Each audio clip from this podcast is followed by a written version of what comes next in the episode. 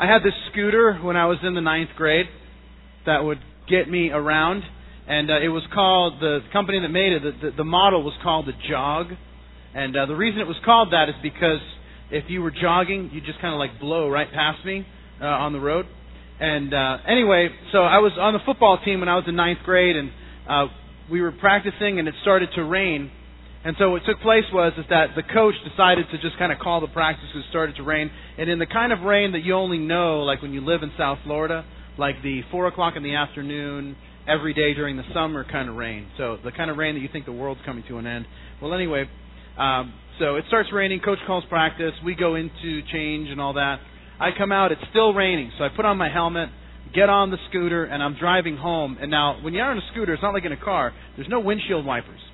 So like I'm in there, so I, you kind of have to do like the manual windshield wiper. So you're kind of get one arm and then you're going like this with on with your uh, you know with your helmet.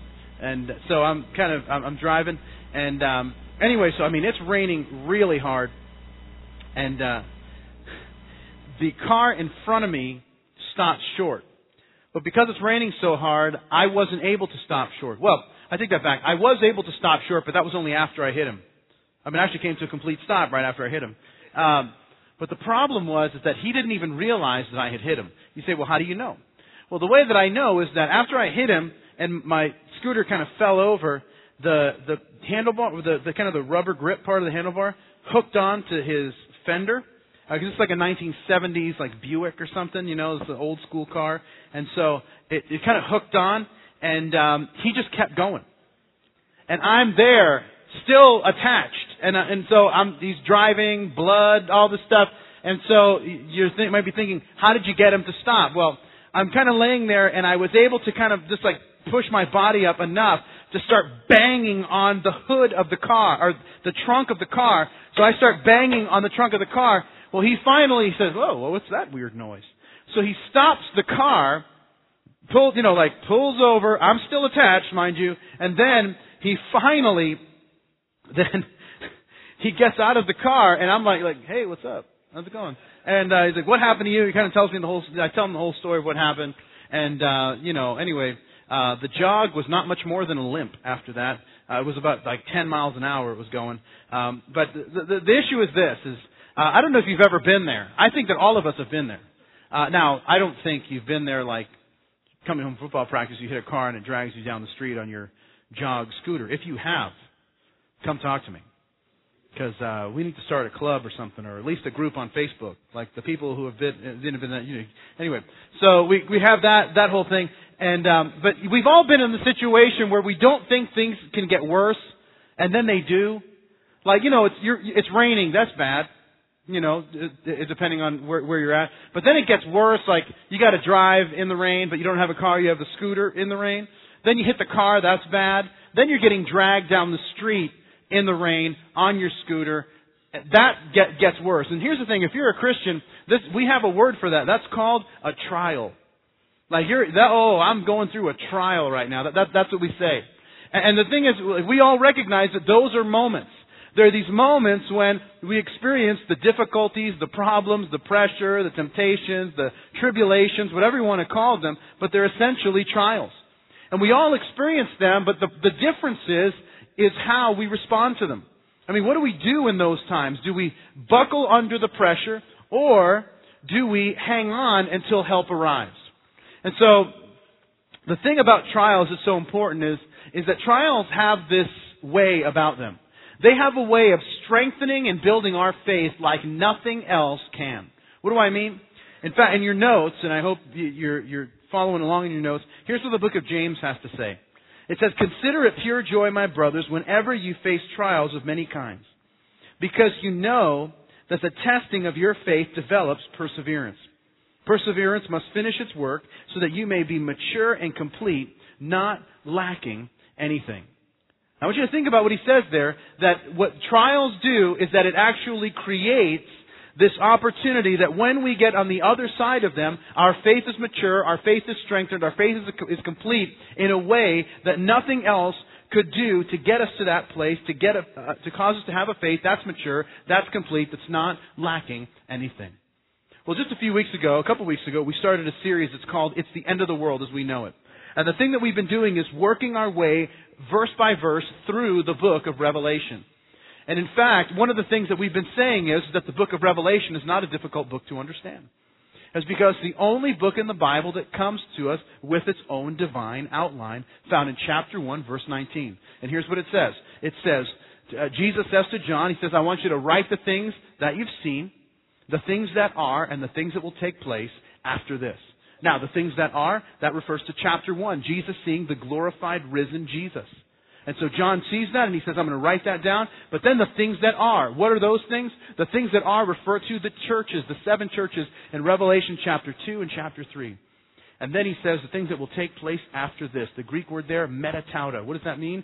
After these things. That's why it's translated that way. And then chapter 4 shows up, and what does it start with? It says, after this, after these things, John is taken up to heaven and shown everything that's going to happen, that's going to happen to our world in the future. And he writes now what's happening in the rest of the book and what culminates in the return of Jesus. And so Revelation is not a difficult book to understand as long as you understand the divine outline. But we find ourselves working our way through these seven letters written to the seven churches in chapters 2 and 3 of this book. And one of the things that we talked about, and I'll give you a 15 second review of what we talked about last time, is that there's really four major applications as we talk about these seven churches. Now, the first is that there was what's called a near application, that they're written to a specific church at a specific time. So Ephesus was written to a church that was in Ephesus. Smyrna was written to a church that was in Smyrna, etc. There's also a general application, and that is that there is an application that refers to all churches at all different times that we can glean and learn from.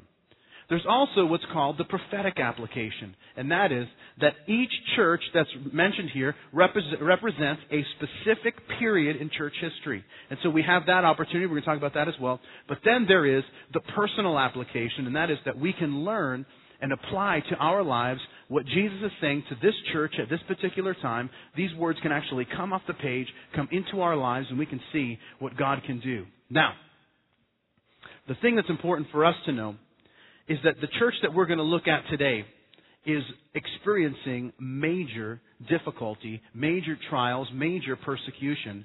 And what Jesus does when he writes the letter to this church, he simply commends them.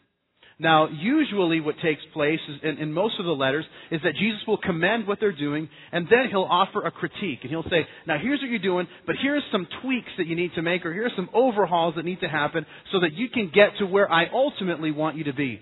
But this church is going through such a difficult time that what Jesus does is he says, listen, you're doing great. I know that you're suffering, but keep on and be faithful. And the reason is why. And the thing is that it's only when we're under pressure, it's only when we're experiencing the difficulties in life that we realize what we ourselves are made of. We realize what is the makeup of our relationship with God, what is the, the reality and the depth that we have in our spiritual life and in our walk. So what we're going to start is, if you have your Bible, it's going to be in uh, chapter 2. We're going to start in verse 8 to this letter. Here's what we read. It says, And to the angel of the church in Smyrna write, These things says the first and the last who was dead and came to life. I know your works, tribulation and poverty, but you are rich. I know the blasphemy of those who say they are Jews, but are not, but are a synagogue of Satan. Do not fear any of the things which you're about to suffer. Indeed, the devil's about to throw some of you into prison that you may be tested, and you will have tribulation ten days. Be faithful until death, and I will give you the crown of life. He who has an ear, let him hear what the Spirit says to the churches, and he who overcomes shall not be hurt by the second death. Now, if you pause there and give me your attention, the, the thing that happens is this, is that most of the time, when we think about, man, I'm under pressure, I'm having a problem, we only look at the negative aspect. And what I want to do is kind of focus on what Jesus is focused on when he's speaking to this church that's going through a time of difficulty, a time of t- trial, a time of tribulation. What he does is this, is that he says to them, he, he says to them, listen, there's actually some benefits of you being of you going through the season of difficulty at this time. Now it's difficult for us to imagine when we're going through a tough time to say, "Man, isn't this great?" But remember what we read in James before. He says, "Consider it all joy." And, and it's not because of the trial or because of the difficulty, but because of what the difficulty and trial produces in our lives. So I'm going to look at these three things in the time we have together. And it's, the first is this, that there is growth under pressure. There's growth under pressure. Now, what do I mean by that? Let me explain it this way. Have you ever had this where um, you have uh, like you smell something and that smell like takes you back 20 years, right? Like you smell something and like, man, I, now every time I smell that, I'm in like the third grade and we're on a field trip and we're going, you know, you, you, you ever have that? Well, I have this friend that, um, and I've known him forever that just refuses to eat ketchup. Like, and my thing is like, how un-American is that? Like, you don't eat ketchup. Anyway, so, but you know, so like he eats like hamburgers plain. I mean, it's just like a horrible existence he has. Um, but he doesn't eat ketchup. And uh, the reason he doesn't eat ketchup, and by the way, oh, I forgot to mention this, he doesn't let people that he has meals with eat ketchup either. That's part of his thing. Um, needless to say, him and I don't eat together much. Like, oh, you want to eat? No, I ate before I came over. Anyway, so because I eat with ketchup on everything.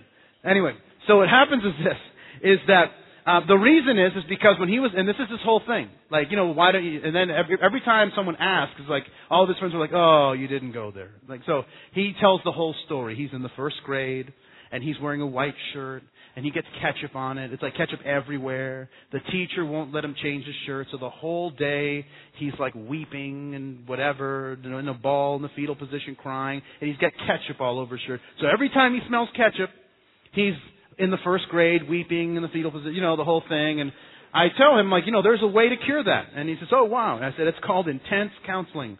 That's what cures that.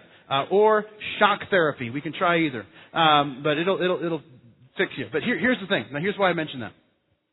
The church, this church, he says to the angel of the church in Smyrna. Now, Smyrna is, is the city that, that it, this, uh, of the church that it was written to. But the thing is this, is that Smyrna the word comes to us from the root word of myrrh. Now remember one of the things that I said, uh, if you remember last time, I said each of these letters to the seven churches, the very name of the city that it was being written to speaks to what the letter is about. So when Jesus writes the last church we looked at last week to the church at Ephesus, Ephesus is a word that means darling or beloved one. And what is the issue that Jesus speaks to them about? It's love. You've, hey, you've, you've left your first love. So he speaks to this church Smyrna coming from the root word of myrrh. Now, the, the myrrh is an interesting fragrance because it only releases the fragrance when it is pressed or crushed. And so this church is going through this pressure, this crushing type of tribulation, and so he, so Jesus writes to them because they were experiencing extreme persecution. Now, as we talk about like the prophetic application or whatnot of this, uh, we, we talked about how last time the church at Ephesus represents the church from about 33 to about 100 AD. This church represents a period of time from 100 to about 312 AD. And this is a time of, like I said, intense persecution when over 3 million Christians were killed, were martyred for their faith in Jesus. Now, it's why Jesus says, I know your tribulation. He says, I know the difficulty that you're going through. But see, it's even more specific. We translate the, the original language, the word in, in Greek, as tribulation. We say, hey, I know the drift, the difficulty you're going through. But the word is even more specific. The Greek word is the word thlipsis, and don't try to say that ten times. Um, but it's T-H-L-I-P-S-I-S. And this word thlipsis literally means to press or to crush. And so, that's the idea is he says, I understand that you're under pressure. I understand that you're feeling crushed. But just like myrrh, that's what it takes for the fragrance, for the aroma to be released. Now here's what First Peter would say. He says, Beloved, don't think it strange concerning the fiery trial which is to try you, as though some strange thing has happened to you but rejoice to the extent that you partake of Christ's sufferings, that when his glory is revealed, you may also be glad with exceeding joy. You see, that's the question, and the question that we ask and that people ask is like, well, why does God even allow these trials, these difficulties, these problems, this pressure, this crushing to come into our lives even in the first place? Well, it's because these times of pressure, these times of trial, produce something that nothing else can. It produces a perseverance and a genuine faith that nothing else can produce. You see, let me explain it this way. Um, after about a hundred years of missionary work, of people moving um, from all over the world, after a hundred years of missionary work in China, there was about 800,000 uh, believers, people who had come to faith in Jesus, whose life God was changing, and it was an exciting thing. And that's not bad. 800,000 people after 100 years of work. It's not bad. But then in the 1940s, the communists took over, it became the People's Republic of China, and everything changed.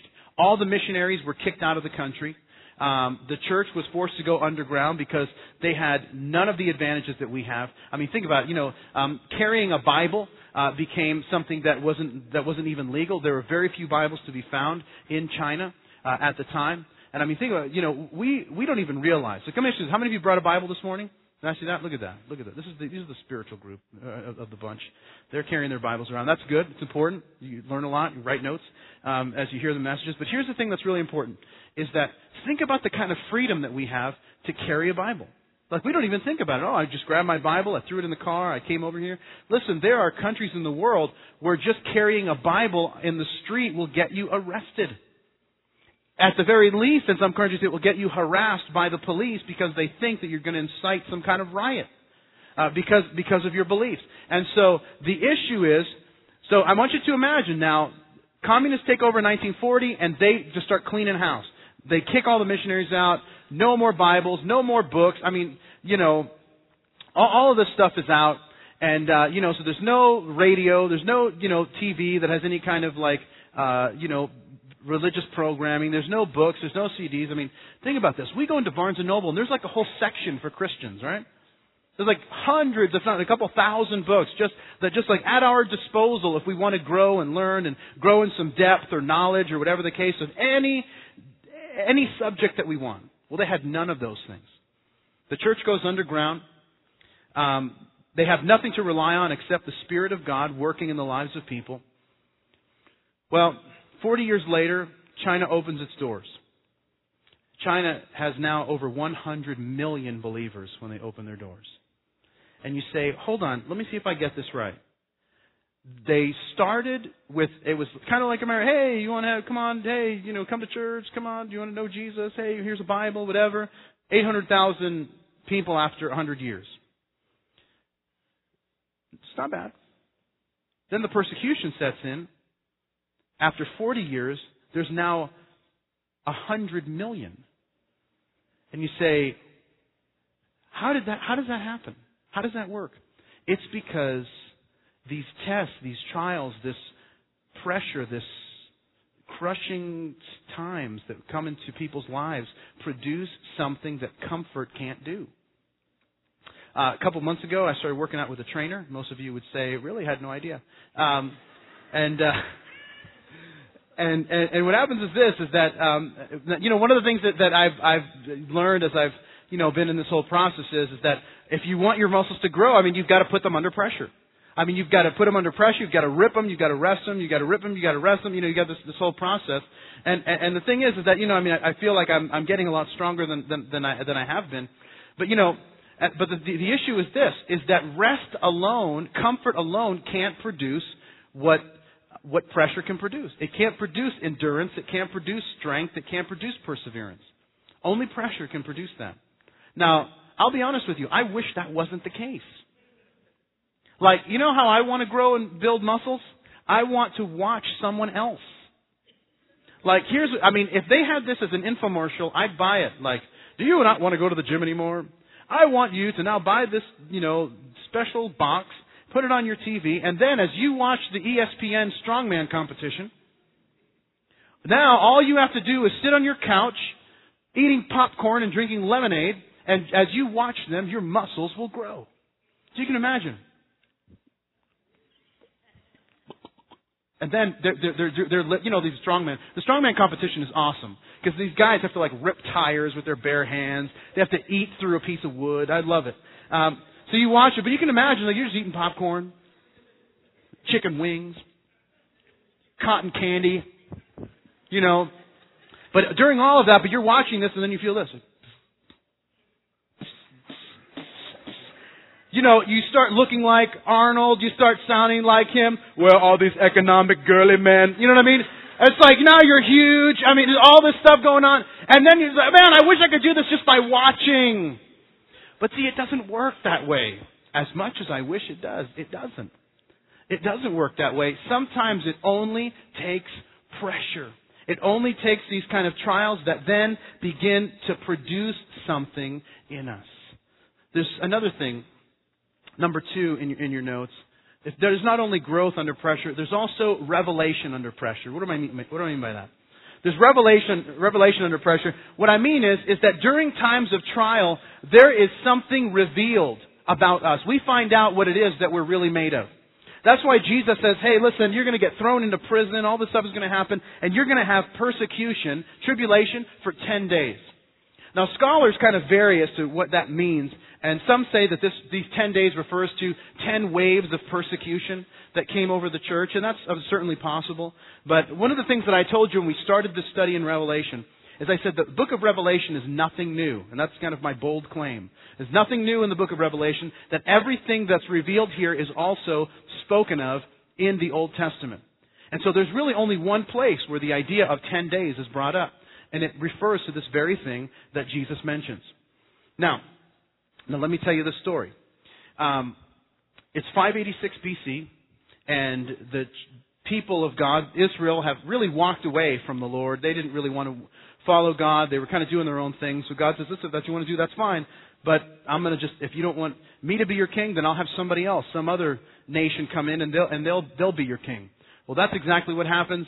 The Babylonians come in and they just level the walls of Jerusalem, which is the protective barrier around the city, and then they just kill a bunch of people. And then they take, what they do is, and this is really what's germane to the story, they take all of the princes, they take all of the up and comers, everybody who's smart, all the people that would, you know, get, uh, you know, admitted to like, you know, MIT or Harvard, all these kind of people, they take all of them back to Babylon. And they say, if these are the smartest people, we're going to train them in our ways. Now, what happens is there's this guy by the name of Daniel.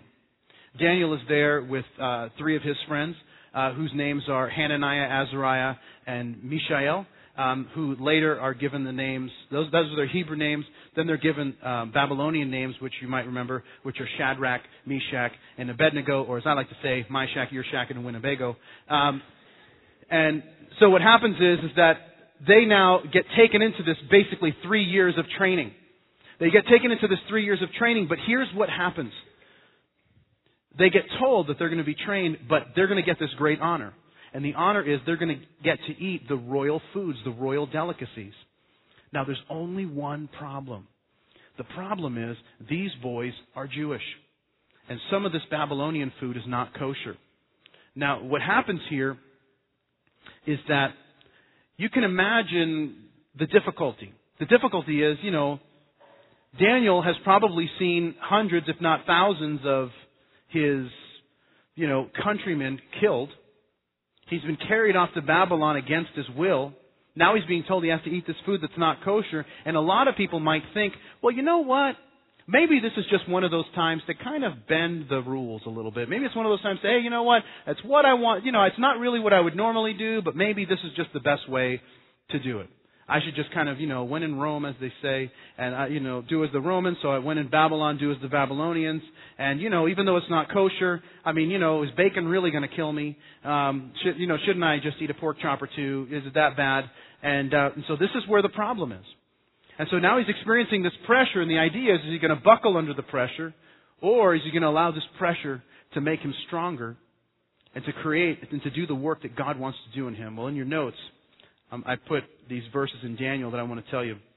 It says this But Daniel resolved not to defile himself with the royal food and wine, and he asked the chief officer for permission not to defile himself this way. Then Daniel said to the guard, whom the chief officer had appointed over Daniel, Hananiah, Mishael, and Azariah, Please test your servants for ten days. Give us nothing but vegetables to eat and water to drink. Then compare our appearance with that of the young men who eat the royal food and treat your servants in accordance to what you see. So he agreed to this and tested them for ten days. And at the end of the ten days, they looked healthier and better nourished than any of the young men who ate the royal food. Now think about that. This time, that's what this whole idea that Jesus brings up of 10 days. You're going to be tested for 10 days. You're going to have tribulation for 10 days.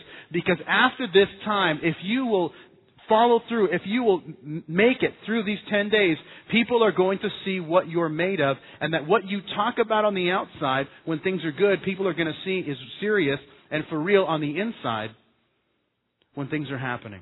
Now let me explain it this way. Um, now, I forgot my mallet, and so I was going to do this whole comedy routine I saw where you smash this watermelon, but I forgot it, so forget it.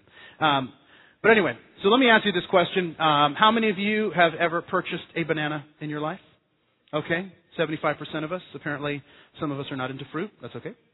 Um, but see, I'm going to I'm going to go ahead and say this. I am going to bet that none of us have ever purchased a banana. That we've actually only ever purchased banana peels. You say, well, what do you mean? You see, I'm guessing this. I'm guessing that when you have gone to the supermarket and you say, oh, what do you need? Oh, I need to grab a bunch of bananas that you've never actually peeled one to make sure there was a banana inside. Well, no, nobody. How do you know? Well, nobody says because there's always a banana inside. There always is a banana inside. You just kind of take that on faith that there's a banana inside. You didn't think someone like stuffed this with like yogurt or some other, you know, or like whipped cream or something. Or no, there's always been a banana inside. And here's why: is because you've come to understand that everything God makes, He makes with integrity. Now, here's what the word integrity means. Integrity is a word that it comes from the word integer. If you're a math person, it means a whole number. Integrity means wholeness. That is, that what's advertised on the outside is still true on the inside. And so you can peel this banana and you know what you're going to find? A banana. Because every time in your life that you've peeled a banana, what you've found is a banana. Anybody want a banana, by the way? Uh, I'm to throw it. I, in the first service, I threw, I mean, I threw like a fastball. And some girl was like, what's up? So, anyway, there's one. Missile coming at you. There's one. Anybody? All the way in the back. There we go. I like creating a frenzy in our services. Um, so anyway, now, here's what I also mean. Now, okay. How many of you would like a watermelon? Okay. Slow down. Now here's the thing, here's the thing that's very interesting about watermelons. Uh, how many of you have picked up a watermelon in your life? You are like a watermelon a sewer or something, uh, right? Um, now, how do you know a watermelon is good to go? What do you got to do? You got to knock it, and what, how, what does it sound? Sounds now. Hold on. You guys, you guys seem, you guys seem like very rational people, and you're trying to tell me. I brought my machete with me because who goes anywhere without a machete? Um, um, what you're trying, what you're trying to tell me, um, so what you're trying to tell me is, is that when I knock on this and it sounds like it's empty, hollow, it's actually ripe. Now, see, that doesn't really make any sense to me, but for whatever reason, um, we will. Hey, will you look at that? And um, amazing. You see, we uh, we just have this understanding. The understanding is, is that even if it sounds hollow, we know that there's something inside because everything that God makes, He makes with integrity. That what's revealed on the outside, when we open it up, the same thing will be taking place on the inside. And that's what happens when there's pressure, when there's crushing, when there's a trial, when there's problems. What God is seeking to do is what we're advertising on the outside is the same thing that's taking place on the inside. Anybody want a watermelon? Um, you're going to have to come up. I'm not going to throw it at you. Um, so going once, going twice. All right, staying with me. Uh, we'll take a bite though. Oh, it's good too. Um, wow, it's really good. I should have brought napkins. But here's the thing. Sorry, I'm like I'm kind of doing this here. But you know what it also does? These, these trials, this pressure, it also reveals who isn't for real. That's why it's a revelation. There's a revelation uh, when we're under pressure of who is for real, but who isn't for real. That's why Jesus mentions this group and he says there's those who say they are Jews but are not, but are actually a synagogue of Satan, which obviously is a play on term, a play on words. And what was happening was this, is that the Jews were under tremendous persecution as well during this same period of time. But what they were doing in this time in history is that they were trying to deflect their uh, their persecution onto the Christians. And so what they were saying, they were trying to incite the Romans and saying, hey, leave us alone, go, you know, sic them, you know, take care of them. And, and what they were doing was they, they were saying, well, you want to find out what's going on with those Christians because you know they're cannibals. The Christians were cannibals. Well, yeah, because they're always talking about eating the flesh and drinking the blood. That, that's true story. This is, this is, once again, I didn't make this is out of a history book. Um, why? Because what were they doing? They were saying, they misrepresenting what we talk about when we talk about communion. They were also uh, talking about, rep, uh, they were misrepresenting a word that Christians use, this word agape, a word that means unconditional love. And so they said, well, you know, these Christians, they're very immoral. Well, how do you know? Well, because they said they have agape love. Well, you know what that means. Wink, wink. You know, and so it, they were causing tremendous persecution on them. And so what Jesus does is he commends them. He tells them to persevere, to be faithful, and then it's over. And you're like, well, what's that all about? I mean, n- n- nothing more? I mean, out of all the letters to the seven churches, this one is the shortest. And it's simply because he just offers encouragement and comfort, because encouragement and comfort doesn't have to be that long. If you've ever gone through a real difficult time in your life, um, you, you didn't really necessarily need someone who was going to come up to you and give you like a 20 minute speech about, uh, you know, the, the whole, everything that's gone on. What you want to hear when you're going through a difficult time is, hey, I want you to know I'm here for you. If you need anything, I'll be there. That's an ancient Jewish practice. There's an ancient Jewish practice that's called sitting Shiva. And what that means is, and um, Shiva is, is a derivative of the Hebrew word Sheba, which means seven. And what that means is, is that if you had someone, a friend uh, or a family member who lost a loved one, what you would do is the, the, that person's closest friends would go to his house or her house, and they would sit with them for seven days and not say a word. They would just sit there. And as they would sit there and they would weep when they wept and they would laugh when they laughed, and then after seven days, then they would begin to talk and dialogue and work through this whole thing. But the idea was, listen, I don't even have to say anything. I just want to, you to know that I'm here. And listen, that's it, it, it reveals it. When you're going through a difficult time, there's a revelation of who those who really are friends and those who are more of acquaintances are. There's a revelation of the people that you're really close to and the people that you aren't close to. There's a third thing that I want to, a third benefit. There's not just growth under pressure, revelation under pressure. There's also life under pressure. There's life under pressure. Um, at the turn of the century, uh, that is the last century, around 1900 or so, um, there were fish suppliers were having problems getting codfish uh, to the west coast because I mean, how can you live life without bacalao?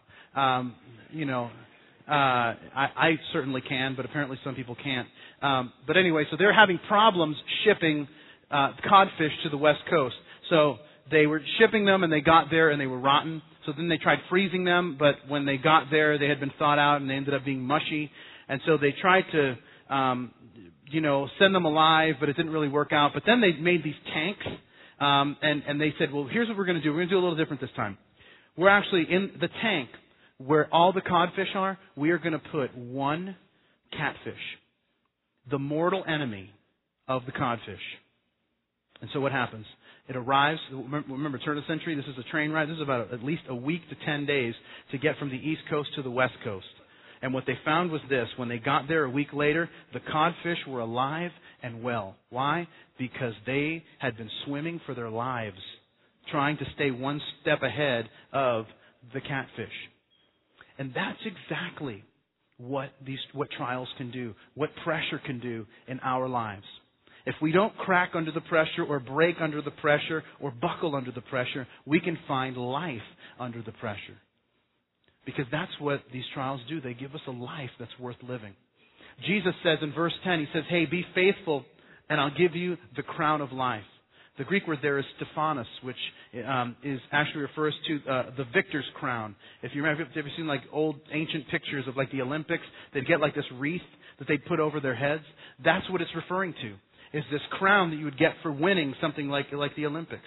The Apostle Paul would note that, and he would say this in 1 Corinthians Everyone who competes in the games goes into strict training. They do it to get a crown that will not last, but we do it to get a crown that will last forever.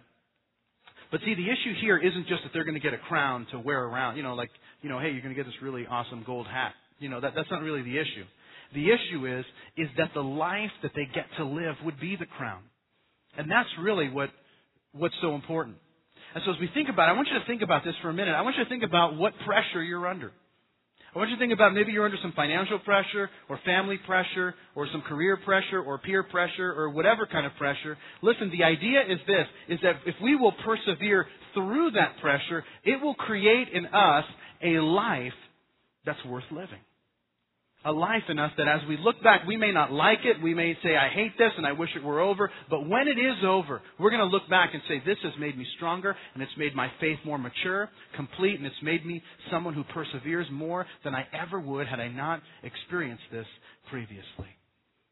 You see, if we don't get buried under the pressure or buckle under the pressure or crack under pressure and we instead have grace under pressure, what we'll find is that we become the people that God wants us to be and have the character, the attributes, and the integrity that God wants us to have. You know, I've, I've been praying this week because I felt like right here, I'm like, man, I want to kind of illustrate this point with something, and I'm like, and I was praying, I'm like, God, just remind me of something that happened in my life when I was like 12. Because I don't really want anything new, no new pressure. Just give me like some old pressure that I can kind of mention and then kind of continue. Well, here's kind of, God didn't listen to me, and that's a pretty common occurrence. Um, but, but here's what happens is that uh, my wife and I are actually leaving tomorrow um, for California. Um, uh, some of it is a vacation. Some of it is I've got, as some of you know, I have this book coming out next month, and so I have uh, I'm kind of starting my little several city tour uh, that I'm doing. So I'm going to be doing uh, teaching in Los Angeles um, uh, next week, and so what I had with this. The good thing about writing the writing a book is that you don't have to like have all these notes written out. Uh, what I have was I have like these student notes, kind of like what you guys, what I give you guys, except it's like 25 pages for this, you know, several hour seminar. And, and, and what happens is, instead of writing out all these notes, what I did was I said, here's what I'll do. I'll just take a copy of the student notes and I'll just jot down, jot some notes for myself to be able to, uh, just like some talking points that'll be able to work me through each point as I'm as I'm going through the seminar. So um, Anyway, so I don't have it on my computer. I just had a hard copy, put it in a file. I'm not going to lose this. I've got it ready for when I go to California, put it in my briefcase. So I'm kind of getting this whole thing together. And so on Thursday, I'm, I'm there in the office, and I'm um, I can't find those notes. And I'm like, wow, that's kind of weird. Uh, you know, the seminar is in a week, and uh, but that's all right. I'm, I probably left it at home. So I go home, uh, and and then so Friday I'm there and I'm like looking through my everything. I'm, I go through actually every sheet of paper in my office at home. You know notes. So then I think on Saturday, you know, I need to probably go to, uh, I need to go back to my office at, at church and really look through my papers and find it because I must have left it there. I go to church. I'm there this morning, uh, pretty early, and so I'm going through the notes. I'm going through my my papers, no notes. And then I'm just kind of, I just think to myself, what happened? I had the notes. What happened the last time I saw them? And then I kind of have this image in my mind of like what happened. I, uh, someone comes into my office and is talking to me, and I have all these papers. And there's a few papers that I'm throwing out, and a few papers that I'm putting in my uh, folder to take with me to California. And then I have this image in my mind of what happened. That I took the papers I was going to throw away and put them in the folder, and I took my notes and a couple other papers I needed, and I put them in the garbage. And then I'm sitting in my chair at my office. And you ever have one of those moments where you're like, oh, it's like you just feel like, wow, someone just punched me in the gut right now. Um, and then, and I'm like, oh Lord, what am I going to do? And I just, you know, you ever have those moments where God is, you know, God's speaking, and it's like, hey Bob, is that enough pressure for your illustration? Um, that you got, you have a several hour seminar that you have to rewrite the notes for in three days um, and which I hope no one is listening to that's going to be there because they're like, hey, I'm going to the seminar. God doesn't even know what he's going to say. Um, but anyway, but I'm thinking like, wow, I'm really under pressure. And then I call my wife because she, call, she, she calls me and says, hey, did you find them? And I'm like, bad news. I threw them away. And, uh, and she says, uh, well, yeah, that's not good. Um, and, and so, but then she says to me, she says, you know, you ever have this? She says, you know, that used to happen to me all the time in school. Like I'd lose my notes and I'd have to rewrite them. And she said, every time I did that, I'd always memorize the material more, and when I had to give a presentation, I'd do even better than if I had the original notes. And I thought, maybe that's exactly what God wants to do. God wants to do something even greater, and it was to it was to have to force me to be under some pressure to be able to, to, to, to do this. And the thing is this, is that nobody likes it at the moment. Nobody likes it when they're when they're going through it. But when you're going through the real trials of life, and I mean this is just a bunch of notes that I'm going to be able to reproduce in a day.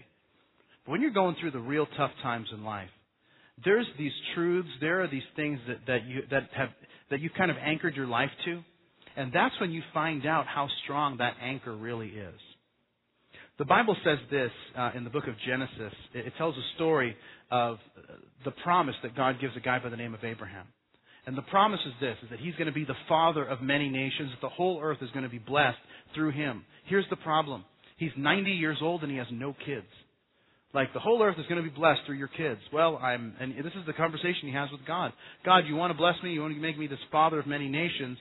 But I don't have any kids. I'm 90. My wife is also a senior citizen. So we're kind of like past the whole, hey, we're going to have kids era.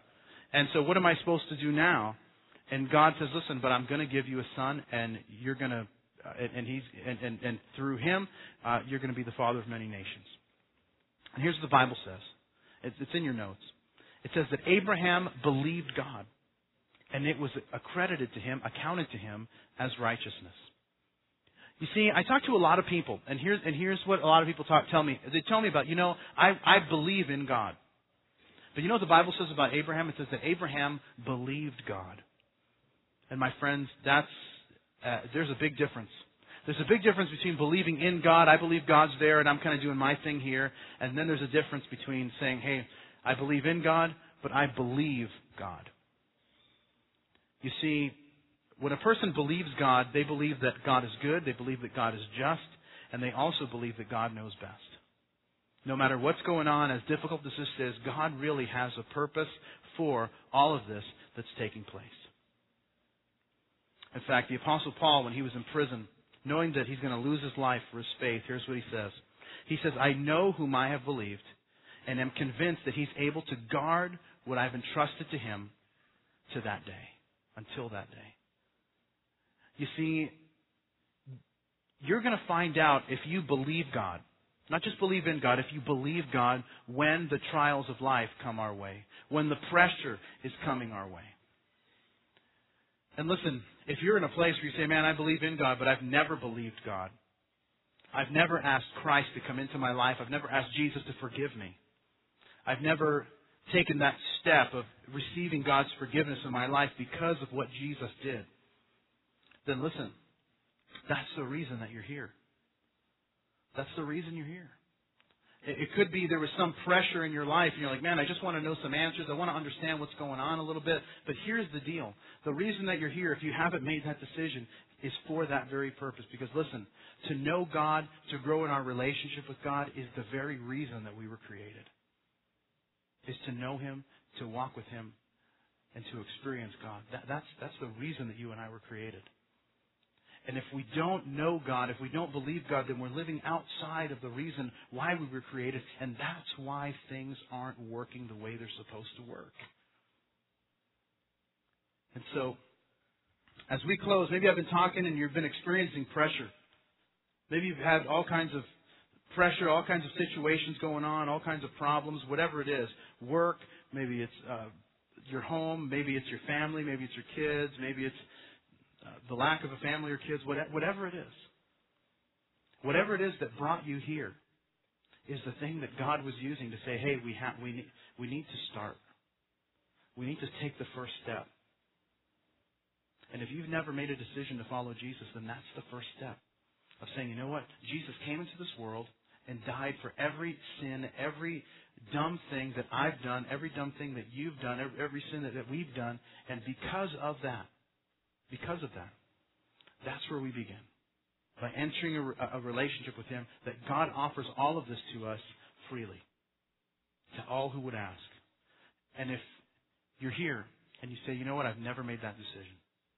I've never come to a place where I said, you know what, I want Jesus to forgive me. I want to walk with God. And I want to know that whatever pressure I'm, I'm under, what's going on, that God really has a purpose for it. And if you're here this morning, the very the, the first purpose is to get us to this place so that we could make a decision, so that you can make a decision to say, I'm, I, I may not even totally understand this, but I'm going to take the step. I'm going to take the step and invite Jesus into my life and watch what God will do. And I know for many of us, there's, there's in a room this size, there's many of us that want to make that decision this morning. So here's what I'm going to do. I'm going to close in prayer, and I'm going to lead you in a prayer. Now, the prayer that I'm going to have you repeat, it's not a magic formula. It's nothing like that. But maybe the words that I have you repeat will express what your heart is seeking to say, but maybe you don't quite have the words to say. So if you're ready and are in that place, let's pray together. And God, we want to thank you so much for this opportunity. God, whatever it is that brought us here, we thank you and we ask right now that you'd reveal yourself to us. And Lord, for those of us that that haven't made a decision to follow you, God, I just pray. I pray that as we take that step, that as many here who say, Today is my day, today's the day I'm going to make that decision, that you would hear from heaven the words that are spoken and answer right now.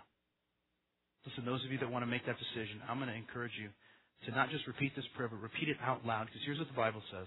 It says that if you confess with your mouth that Jesus is Lord, believe in your heart God raised him from the dead, it says you'll be saved. So if you're ready, just say out loud, just say, Dear God, I open my heart and I invite you in. I ask that you forgive me of all I've done wrong. I thank you for Jesus who died for me that I might have life. I want to walk with you starting today, forever. In Jesus' name. Amen.